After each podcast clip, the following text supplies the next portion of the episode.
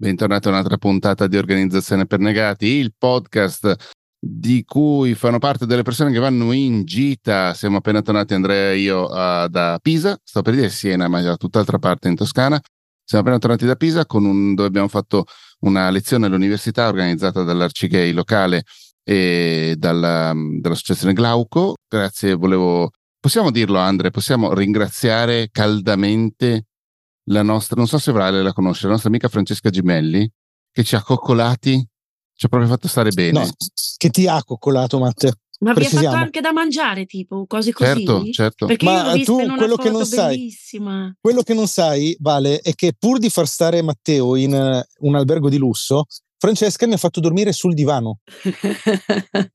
True eh, story. Certo. True story. Allora, Francesca dice, era un bel per... albergo, ma non era un albergo di lusso. No, Andre, no, no, no, no, non fare il furbo. Eh. Per fornire a Matteo il migliore eh, alloggio possibile, l'altro lo facciamo dormire sul divano. Vabbè, altro ma che tu peraltro... sei di famiglia, cioè, chiaro, no? Che io no. No, no, no, non è affatto chiaro. Un pochino chiaro. di più, Andre, scusami. Eh, eh altro, loro... No, no, ma c'è di peggio, Vale, perché non ho detto il peggio. C'è di peggio. Eh, quello che è successo è che in tutta la comunicazione di questo evento io sono stato messo come spalla, starring partner, spalla ah, di Matteo Scandolini. Cioè, la superstar Quindi, era Matteo. Ma una cosa vergognosa. Quindi c'era da tutte le parti grande evento di podcasting, impara a fare podcast, Matteo Scandolina, spalla Andrea Ciraulo. Ma una cosa infatti, se devo dire la verità, circolava una foto in cui c'eravate tutte e due, ma la posa plastica di Matteo seduto sulla scrivania, in, con tutta quella nonchalance, un po' con questa allure un po' d'attore, e si capiva, eh? Incredibile, è vero che, che sì. si capiva. Sì, sì, sì, vabbè, lì, lì, bisogna anche dire che Matteo comunque ha detto a Francesca, guarda, a un certo punto mi metterò sulla scrivania tipo sirenetta, fammi una foto che quella va alla grande per i social. E infatti Come? è andata alla grande. L'engagement di quella foto è stata altissima. Eh, sai, che, sai che è brutta è... che molti ci crederanno a ste cazzate, Andrea. No, è vera, la foto esiste, eh, cioè, non è che certo puoi che la, foto, la foto esiste, anche l'accordo Andate esiste. A cercarla. Così come, così come l'avermi fatto soffrire sul divano per farlo stare in albergo di lusso esiste. Eccolo. Cavoli Franci, non so come farai per farti perdonare. Non vorrei essere nei tuoi panni, Franci Gimelli. C'è da, c'è da dire però che eh, sia che uno stia in, all'interno di un albergo di lusso, sia che uno stia a casa sua, si può comodamente guardare, se l'albergo ha una buona connessione, si può comodamente guardare la masterclass Fai podcast come un fabbro, prendi sul microfono e picchieggio duro che Andrea abbiamo realizzato il mese scorso.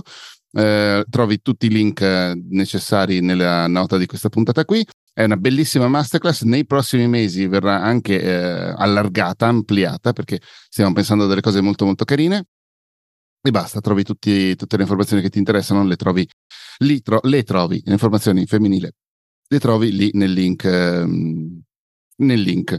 Ehm, vale, No, sì, non vale. No, Andre. però volevo vale. dire che mi è venuta vale. un'idea creativa bellissima in questo momento. Un, un, un bonus track. È una, modu, eh. una bonus track o un bonus track? È come la graphic novel e il graphic novel. Si dice un, come cazzo una, ti pare fondamentalmente una una perché una, una traccia bonus track più che altro mi sarei chiesto se era track o track track bravo scusami hai ragione ma una bonus track con tutti gli incipit con cui Matte esordisce per presentare la puntata. Viene fuori una figata, eh, tutto montati uno ne, dietro l'altro. Viene fuori una figata, mi piace un sacco, sì, la faremo. Cioè, la faremo, la farete. Perché... vale, promette con no, eh, so, le mani cioè, degli altri. Tu prometti e io mantengo, e questo certo, è il problema. Vale. lo strumento. È facile, Però... è, facile, essere podcaster col mixer degli altri, eh? Esattamente, infatti questo perché non l'avete detto voi nella masterclass? No. Va ah, bene, allora la, l'argomento che vogliamo sfondare in questa puntata, perché Andrea continua a non ricordarsi il motivo preciso per cui voleva rostare Valentina, immagino. Ah, no, no, confermo. Vabbè, ma okay. mi rosta sempre. cioè, Però è venuta fuori una cosa molto interessante nell'ultima puntata che abbiamo registrato, cioè mm. le cerchie sociali e le cerchie lavorative, che in parte tra l'altro è un argomento che abbiamo affrontato anche con la nostra amica Francesca Gimelli, non so se Vale la conosce, in una puntata in cui è venuta proprio come sostituta di Vale, come sua supplente, e dicendo proprio questo, che lei spesso e volentieri si trova a lavorare, cioè nel senso un, un, un, po' si trova isolata perché lavora molto spesso da sola e, e a ripensarci, eh, noi molto, molte volte lavoriamo fisicamente insieme perché lavorare insieme online è una cosa molto piacevole e anche molto, molto fattibile, però eh, farlo farlo di persona è tutta un'altra cosa. E, e Andre, avevi citato le cerchie sociali lavorative, visto che ci sei, ricomincia da lì. No, io direi le cerchie sociali in generale. In generale, cioè, va bene. Sai quella cosa tipo quel detto che se la somma delle persone che frequenti sì. o delle tot persone che frequenti, non ricordo, però tutto sommato è vero, nel senso che um, a volte cioè, capita di parlare con, con le persone. E per esempio, siamo stati a Pisa, oltretutto noi diciamo sempre ieri siamo stati a Pisa, però ricordiamoci che poi la puntata la certo. pubblichiamo tipo la settimana dopo, quindi settimana scorsa in realtà siamo stati a Pisa e um, abbiamo chiacchierato con le persone che hanno partecipato al corso, abbiamo mangiato la pizza successivamente e quindi ci, ci siamo sbottonati un po' su, al, su alcune tematiche e ogni volta se ci pensi che emerge del malessere nella vita delle persone, beh, cavoli, il 90, 95, 99% delle volte quel malessere è legato alle persone che ci circondano. Persone che ci circondano che in molti casi non ci, poss- non ci possiamo scegliere, per esempio i parenti e per esempio i colleghi lavorativi se lavoriamo in qualità di, di dipendenti, eh, ma persone che hanno un impatto positivo o negativo enorme, gigantesco sulla nostra vita, anzi che per certi versi determinano la nostra, la nostra felicità o infelicità. E, ehm, e, quindi volevo ragionare con voi su questo aspetto per capire se voi lo gestite in maniera consapevole e come, e come lo gestite. Mm. Ma io c'entra anche con il, le persone fortunato. che Dimmi, ma a te scusa. Che io mi ritengo estremamente fortunato visto che lavoro spesso e volentieri con persone che mi stanno molto sim- dal, dal mi stanno molto simpatiche a persone a cui voglio molto molto bene. Poi ogni tanto ci sono le persone un po' noiose, un po' che creano attrito, però non sono tantissime. Sono molto fortunato da questo punto di vista. Mm, mm, mm, mm. Sto pensando perché c'entrano anche però non solo le persone che ci circondano, posso far valere anche le persone che non ci circondano. Cioè, a volte il disagio è dato anche eh, come eh, forse avevi esordito così, tra l'altro, Matte e Andre, con dalla solitudine, cioè dalla solitudine, del, quindi di non avere una cerchia sociale, perché per es- cioè, faccio meno fatica a concentrarmi su quella in questo momento, perché invece nella mia esperienza forse la sofferenza più grande, che, che tra l'altro è quella che un pochino sto vivendo in questo periodo della lamentazione anche fuori onda che è cominciata stamattina con Andrea Poverino che si è svegliato e si è trovato nelle orecchie una che si lamentava, però mi ha fatto ancora, una domanda. ancora nel letto. sì.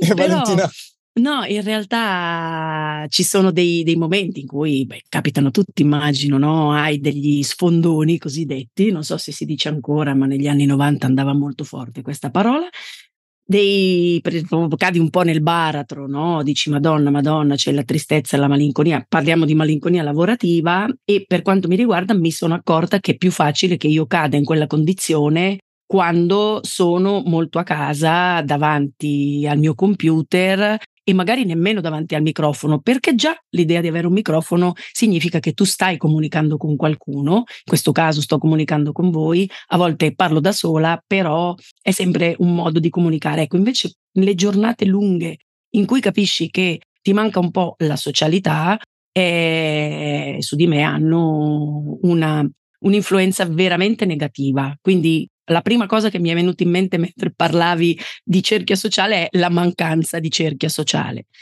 E invece per quanto riguarda la, insomma, come ti fanno sentire le persone che invece hai lo, la possibilità di frequentare, non so, sicuramente, ma perché è una riflessione che ho fatto recentemente eh, rispetto a un, una domanda solita che mi viene rivolta, ma cosa eh, cioè quali sono i punti positivi della tua nuova vita da libera professionista rispetto a prima, bla bla bla bla. E io con estrema sicurezza, grande sicumera, ho risposto che di sicuro una cosa che non mi manca è la le pause la, caffè. No, la tossicità di dover frequentare e relazionarmi con persone di cui A non avevo la minima stima e pesanti, come hai detto tu, perché ci sta anche la pesantezza delle persone, comunque persone così definite da Andrea tossiche. L'ho fatto per troppi anni e questa cosa mi rendo sempre di più conto che il fatto di poter, aver potuto scegliere di non averle più nella, nella mia cerchia non può far altro che farmi stare bene, cioè la tossicità delle persone ti porta veramente via energie nel migliore dei casi, nel peggiore dei casi invece ti trasmette energia negativa, dalla quale poi tu devi fare, sulla quale tu devi fare un lavoro mostruoso per liberartene. È una cosa subdola di cui è difficile mhmm, rendersi conto perché nel momento in cui tu sei inserito all'interno di sistemi relazionali, che non vuol dire essere lavoratore dipendente, ma in generale di lavorare con persone con le quali non hai piacere di lavorare, tu non te ne accorgi così facilmente che, che, che, che, che ste, sei investito da un'energia di cui poi negativa, di cui poi farai fatica a liberarti. È una cosa. Guarda, questa cosa interessante, Vale, mi fai pensare una cosa: che quando hai a che fare con eh, queste persone, e apro una piccolissima parentesi, eh, fa sorridere il fatto che io faccio ormai quasi fatica a ricordarmi quale sia quella sensazione, perché ho il privilegio oggi di, di non avere persone tossiche nella mia vita.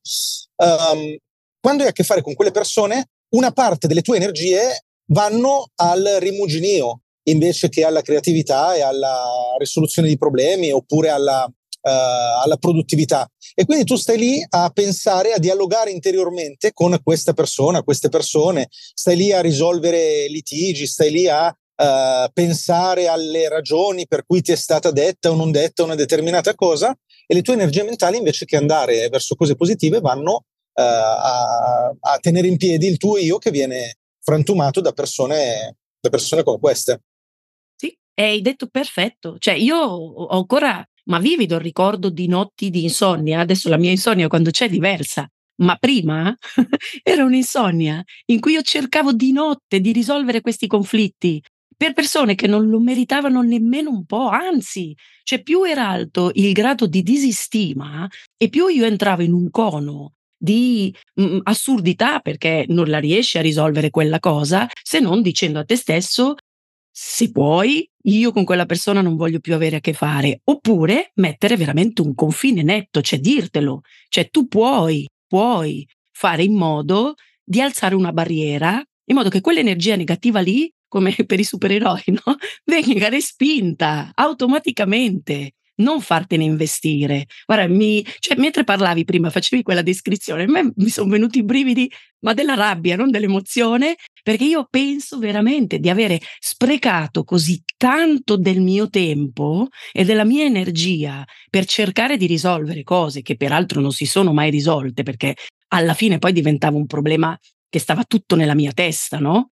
Eh, perché nessuno mi aveva, eh, cioè non è che il dottore mi aveva ordinato di dovermi preoccupare di quelle situazioni lì, no? di cercare una soluzione. Non c'è una soluzione. Nel momento in cui tu stai male, capisci che una persona ti trasmette energia negativa, pam, metti la barriera.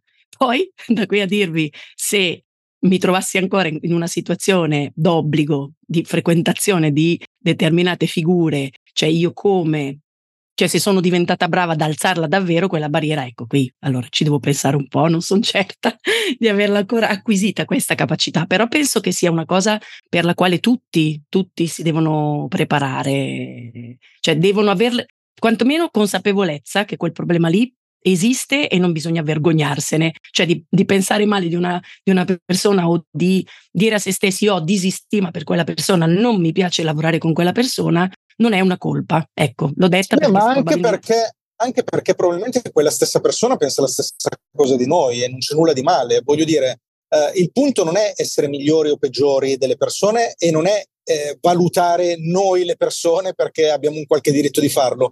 Ah, Semplicemente no? quello che noi valutiamo Beh, eh, ora sto parlando di voi, non di me, ovviamente, io sì che posso.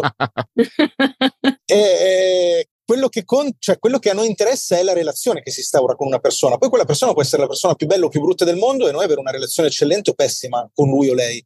Il fatto è cosa riesco a fare con questo essere umano? Riesco a creare qualcosa di positivo oppure eh, stiamo distruggendoci a vicenda? E in questo secondo caso ha ragione Vale, cioè dobbiamo mettere in pratica dei meccanismi di difesa che, che ci permettano di preservarci. Esempio, Cosa, un meccanismo che io utilizzo molto spesso uh, e ancora oggi quando mi capita di interagire in maniera superficiale con persone che eh, alla fine risultano un po' tossiche lo metto in pratica, è sforzarmi il più possibile e in questo bisogna avere una grande porte- prontezza di spirito perché bisogna proprio essere molto rapidi nelle, nelle risposte, sforzarmi il più possibile nel portare l'attenzione sul problema e sulle cose di cui stiamo discutendo e non sulle, sulle persone.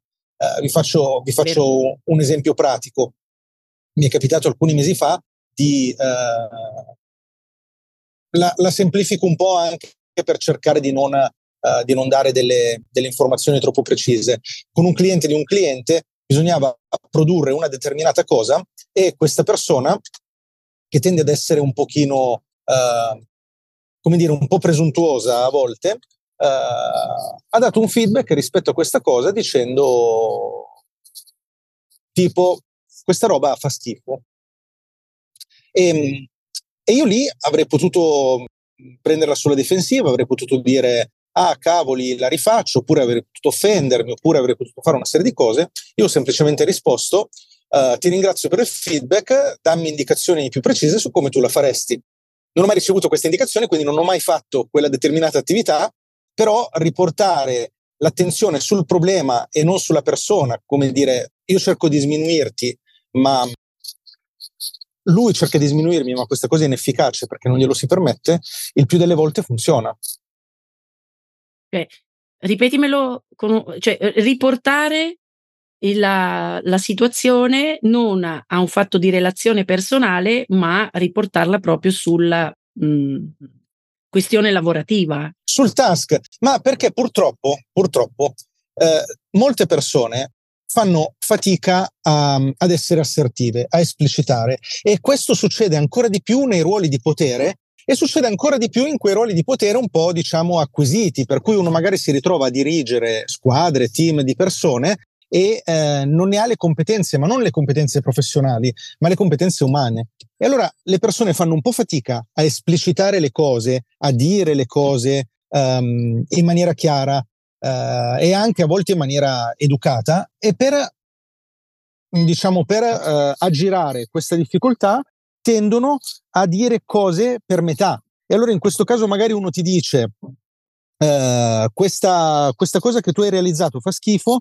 però nella sua testa lui ti sta dicendo, eh, ma ti dovresti impegnare di più, eh, ma io non sono soddisfatto di quello che fai, eh, ma l'altra volta, quando io ti ho assegnato quell'altro compito, tu non lo hai portato a termine, però non riesce a dirti quella cosa esattamente come te la vuole dire, allora ti dice un'altra mezza cosa.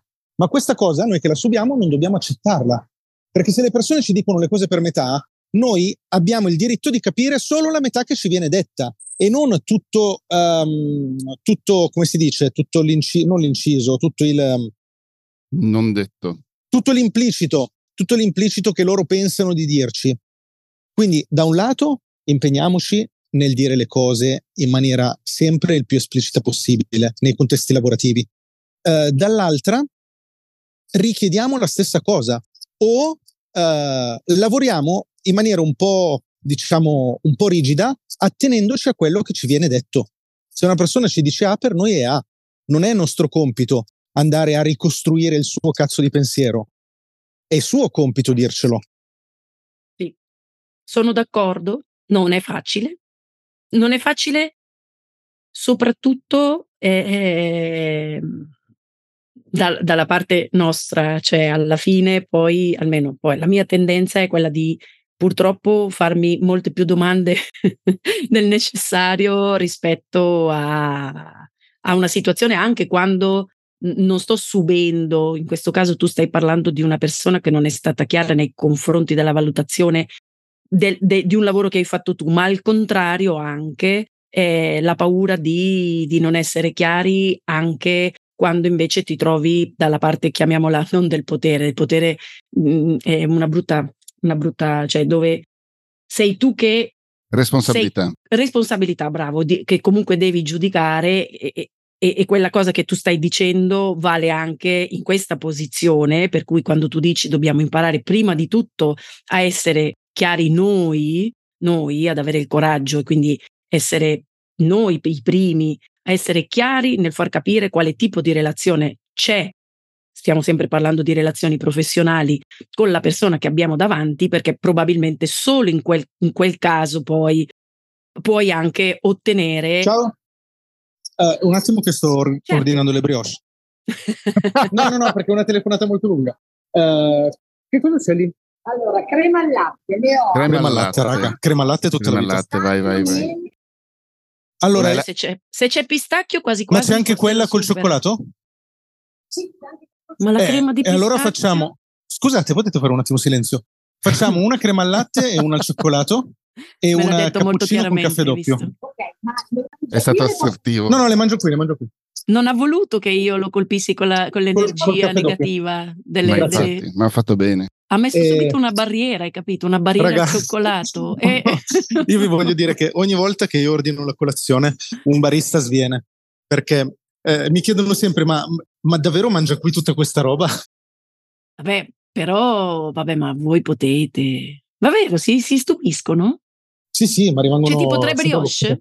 No, allora adesso ne ho prese due, poi adesso vediamo se prenderò la terza, una focaccina magari per gradire. Io vi invidio, vi invidio molto. Quest- L'invidio. Ah, l'invidia poi tra l'altro la dobbiamo mettere nel, nella... Ma l'abbiamo già parlato dell'invidia, Vale. No, lo so, però nella relazione c'è un'altra ah. cosa subdola. Subdola è quando dall'altra parte qualsiasi tipo di azione non tua. Io non, sostanzi, invidio veramente poco, però l'invidia al contrario è una bruttissima bestia da affrontare, che io per esempio non ho mai, non sono mai stata capace di, di leggere in tempi di reazione utili a mettere in moto la barriera. Vabbè, comunque quello è un altro discorso. Grazie.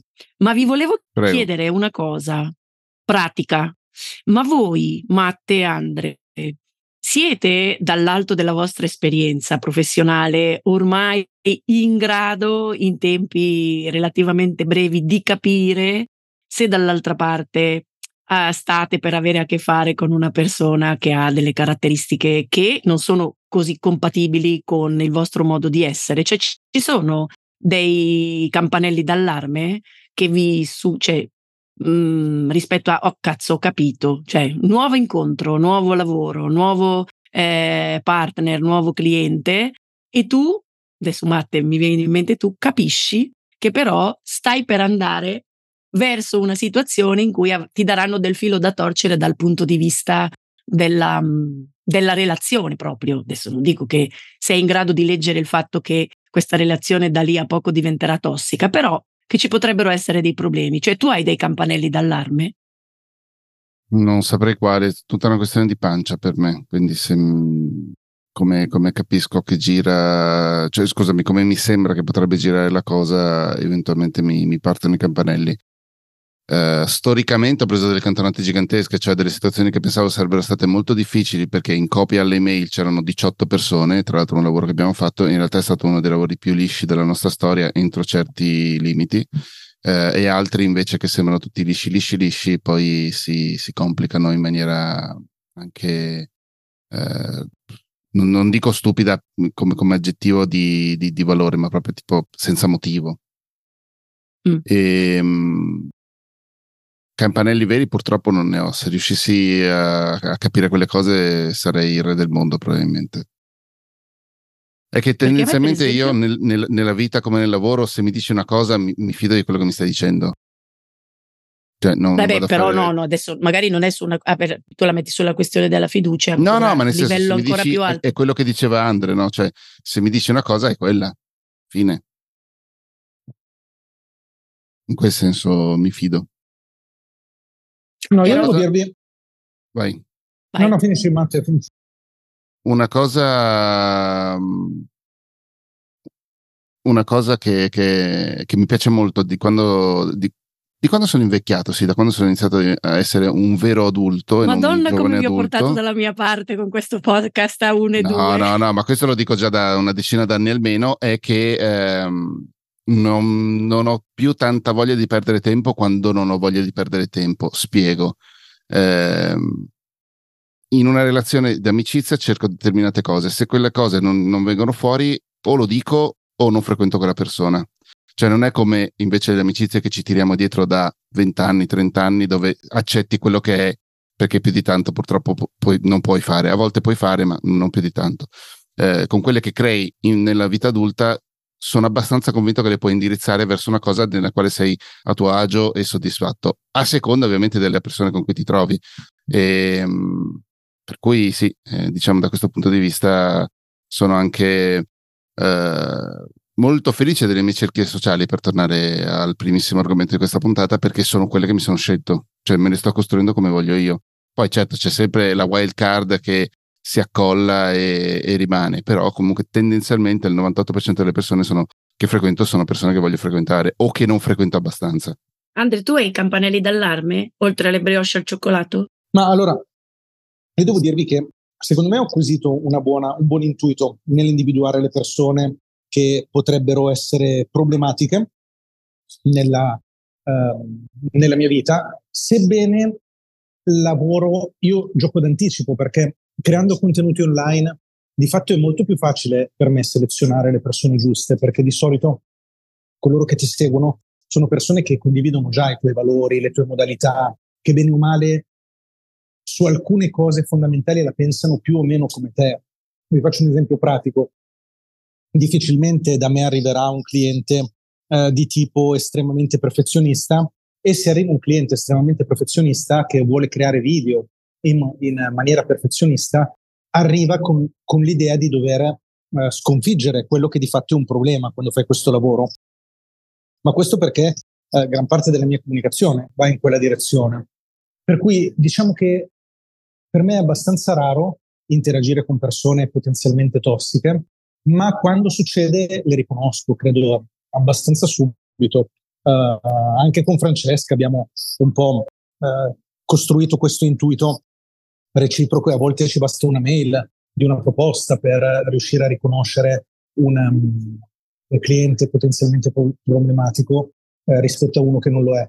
E a volte giochiamo anche un po' al rovescio, per dire a volte succede magari di avere uno sponsor um, che, che, ci sembra possa creare dei problemi in più rispetto ad altri e in quel caso eh, lo coccoliamo un po' di più nell'ottica di anticipare eventuali problematiche. Ok. Sì, sì, molto pratico il tuo ragionamento. No, io dicevo questa cosa Però non saprei dirti, no, forse hai ragione, non ho risposto alla tua domanda. No, no, fatto. ma è giusto che sia così perché stiamo parlando di relazioni lavorative, ma Andre, cioè... No, più che altro non so dirti quali sono i campanelli d'allarme, nel senso che li riconosci, ma ancora... Sì, una roba ma ancora, pancia, secondo me. Io non credo che siano dei campanelli d'allarme, come dire, estensibili, estendibili agli altri. Cioè, ognuno ha i suoi e il campanello d'allarme di fatto è quando ti rendi conto che la persona che è di fronte ha dei valori che sono distanti dai tuoi. Uh, per esempio, ecco un esempio pratico. Uh, quando mi contattano, e mi succede molto raramente, però è successo 4, 5, 6 volte da, da che faccio questo lavoro, quando mi contattano quegli spiantati che pensano che uh, i social servano per fare un sacco di soldi, cavoli, quello è un grosso campanello d'allarme, perché quello um, non è una cosa sbagliata, non è sbagliato pensarlo, non è sbagliato farlo, ma i valori di quelle persone sono molto distanti dai miei, che invece non punto mai sull'aspetto economico nella comunicazione che faccio, nel lavoro che faccio e nelle, nelle cose che dico. In quel caso, eh, quello è un grosso campanello d'allarme. Mi dico, con ogni probabilità io risulterei eh, una, un fornitore insoddisfacente per te, perché non ti posso aiutare a raggiungere i tuoi valori, perché non condivido i tuoi valori, faccio fatica a empatizzare con essi e quindi sono meno bravo nell'accompagnarti. È quello che dico anch'io ad ogni nuovo cliente eh, che, che, dice voglio fare un podcast, e ho detto aspetta un attimo, se ci vuoi fare dei soldi ci riparliamo in un altro momento perché non è, non è il motivo principale per cui lo devi fare o quantomeno non è il risultato principale che ti puoi aspettare. No, ve lo chiedevo perché no, in realtà io non ho campanelli d'allarme se non uno, però è proprio nel peer-to-peer, cioè nel senso che lo, lo, posso, mettere, lo posso, capire solo nel, nel, momento di una frequentazione, magari non immediata, non al primo colloquio, nella prima interazione con una persona, però ho imparato a leggerlo con il tempo e mi capita ancora adesso in questa vita da libera professionista e quindi non era una cosa solo eh, da, insomma, dalla posizione che occupavo prima, anche un po' diciamo che, che, che si prestava a questo tipo di, di, interazione, dove però io capisco che di fronte a determinate persone, alla fine di, una, di, una, di un colloquio, di un'interazione, io mi ritrovo senza energia. Cioè, come se mi fosse stato E su questo chiudiamo. ciao. ciao, grazie. Ma hai detto che 3 eventi.